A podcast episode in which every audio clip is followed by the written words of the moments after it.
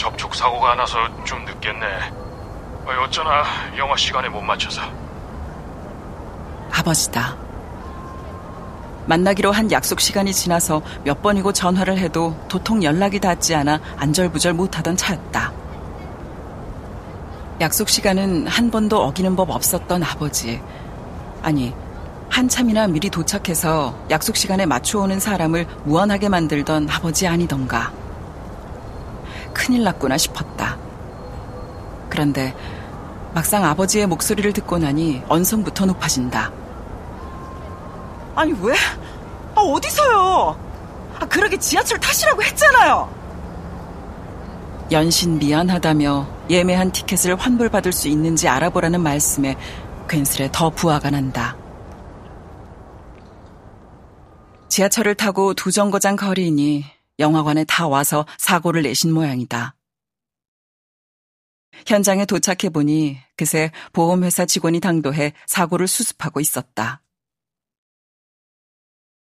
정지 신호에 대기하다가 출발 신호로 바뀌어서 앞차부터 서서히 출발을 하는데 아버지가 잠깐 한눈을 팔다가 속도를 높여서 앞차의 뒷공무니를 받았다고 한다. 차 두 대는 멀쩡했다. 다친 사람 없이 가벼운 접촉 사고여서 얼마나 다행인지. 당황하는 아버지를 조수석으로 모시고 운전대를 잡았다.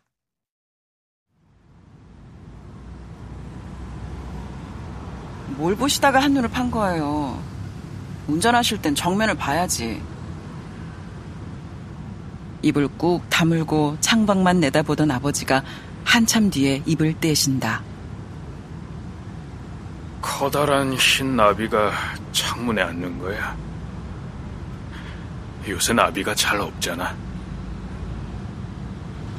나비를 본 적이 언제였던가. 어쩌면 수많은 나비가 이미 내 곁을 지나갔을지도 모르지.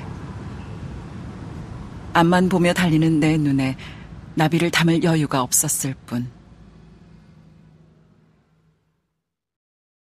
주차를 하고 나오니 아버지가 저만치 먼저 걸어가신다. 아버지의 헝클어진 뒷모습을 본다. 낮잠을 한숨 주무시고 나오셨나.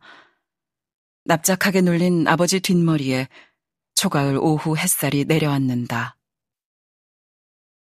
한살배기 아기 정수리에 소용돌이 치듯 솟아난 보드랍고 가느다란 머리카락 같네.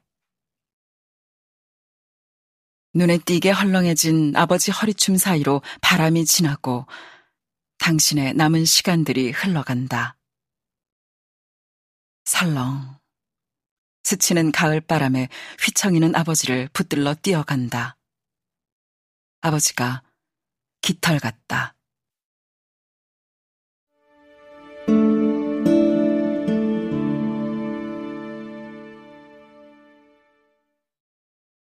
리어 왕 윌리엄 셰익스피어 1606년 초연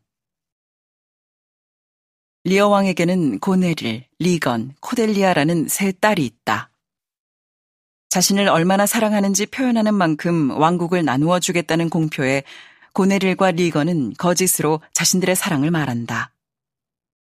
하지만 리어 왕이 가장 아끼는 막내딸 코델리아는 언니들과 달리 말을 아끼고 노한 국왕은 코델리아를 추방하고 두 딸에게만 왕국을 나누어 준다. 그러나 고네릴과 리건은 곧 본색을 드러내는데 두 딸의 냉대를 참지 못한 리어 왕은 충신 켄트와 어릿광대를 데리고 궁전을 나와 폭풍우가 몰아치는 광야를 헤매면서 막내딸 코델리아의 진심을 깨닫는다.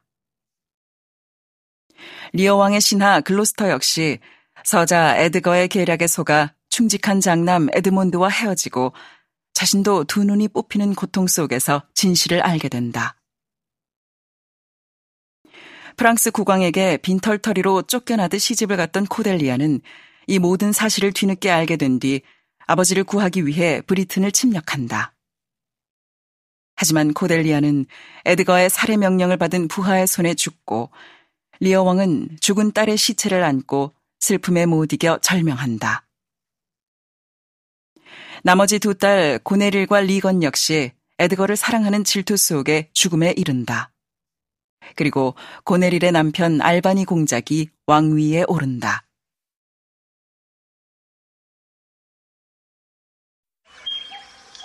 KBS 오디오북